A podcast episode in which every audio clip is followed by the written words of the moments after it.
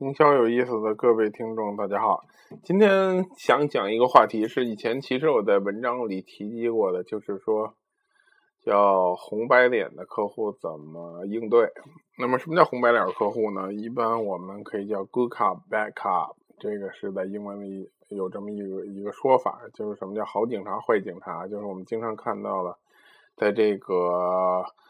叫警匪剧里吧，那么两个警察来审这个犯人，然后总会有一个特别狠的，对吧？然后另外一个会比较 nice，一会儿问你抽不抽烟，喝不喝咖啡，等等等等。那么这就叫 good cop bad cop。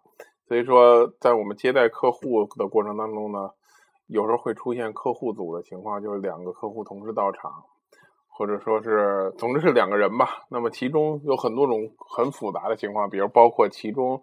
一个客户是要买一个产品，另外一个是一个参谋，还有可能是两个人来共同选择一个产品，考虑就是选择同一家，对吧？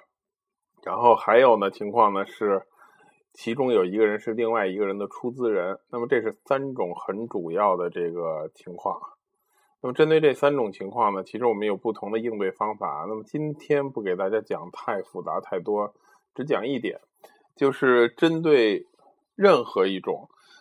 就是客户组，我们都要了解到，其实我们两个客户的需求可能是不一样的。OK，那么当我们面对一个单一客户的时候呢，我们去迎合他的这种需求，满足他的这种欲望，那么就基本上能够解决我们销售的这个问题了，对吗？但是当我们有两个客户的时候，其实两个人的需求都需要考虑的。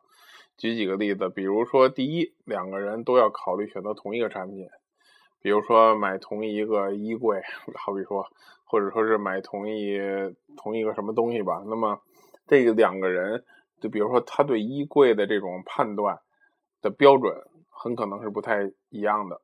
那么这个时候，为了保证我们能把这个产品卖给这两个人呢，所以我们需要不仅研究一个客户的这方面的需求，还要了解另外一个客户呢对这个。家具对这个衣柜的一个需求到底是什么？当我们能同时满足的时候，才能保证两个人都能购买。当我们只能满足其中一个人的时候，有可能最好的情况可能也就是一个人来购买这个衣柜，大概是这样。那么再举个例子，比如说是出资人的情况呢，就是说，比如我们经常见到的是，呃，比如一位女性，然后一位男性，可能是男朋友，可能是老公等等等等，然后他掌握这个财务的大权。这个情况下呢，呃。可能呢，我们第一要了解这个女性选择这个产品的一个标准，比如说她觉得这个对孩子好，等等等等。那么与此同时，我们还要掌握呢，这个父亲或者说是这个男方他的一个出资的这么一个标准。那么他出资的标准可能并不会从你的这个产品的各种特性去审视，而还更有可能是他从。这个钱该不该花，或者怎么花，或者这个女人的行为模式，她消费的一个情况，或者他们俩现在的这种对立关系，来去从这个角度出发的。所以我们经常听到有一些案例，或者说是听到啊，也可能在比如朋友圈看到说，比如说怎么刺激一下这男的，说你什么你怎么有钱乱七八糟，反正一些很弱智的话术吧，然后就搞定了这一单了。那么其实并不是因为这个话术，是因为可能我们抓住了这个男性的。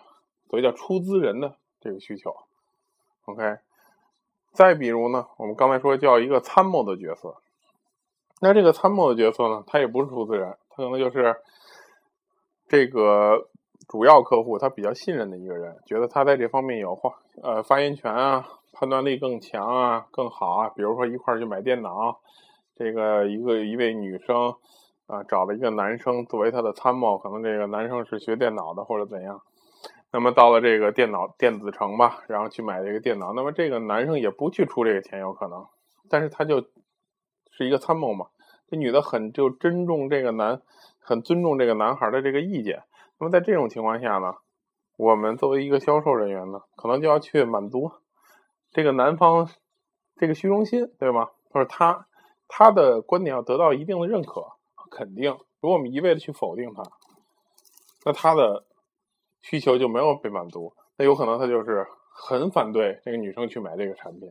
那我们这个等于说没有满同时满足两个人需求嘛，结果就导致这一单就流失掉了。所以不管是哪种情况，出资人参谋还是共同购买者，我们都需要分析这两方的需求啊。不管他是不是红脸白脸，不管他是用什么态度来对待我们，都是这样的。那具体是红脸白脸怎么去处理？就是有一个人对你比较 nice 一点，有一个人对你狠一点，这个我们放到以后的话题去讨论。请记住一点，就是当出现多人的情况，多人的需求都需要被研究，尽可能的被满足。好，今天就讲到这儿。如果觉得好，点个赞；如果你觉得有价值，可以分享、转发给你的朋友。谢谢。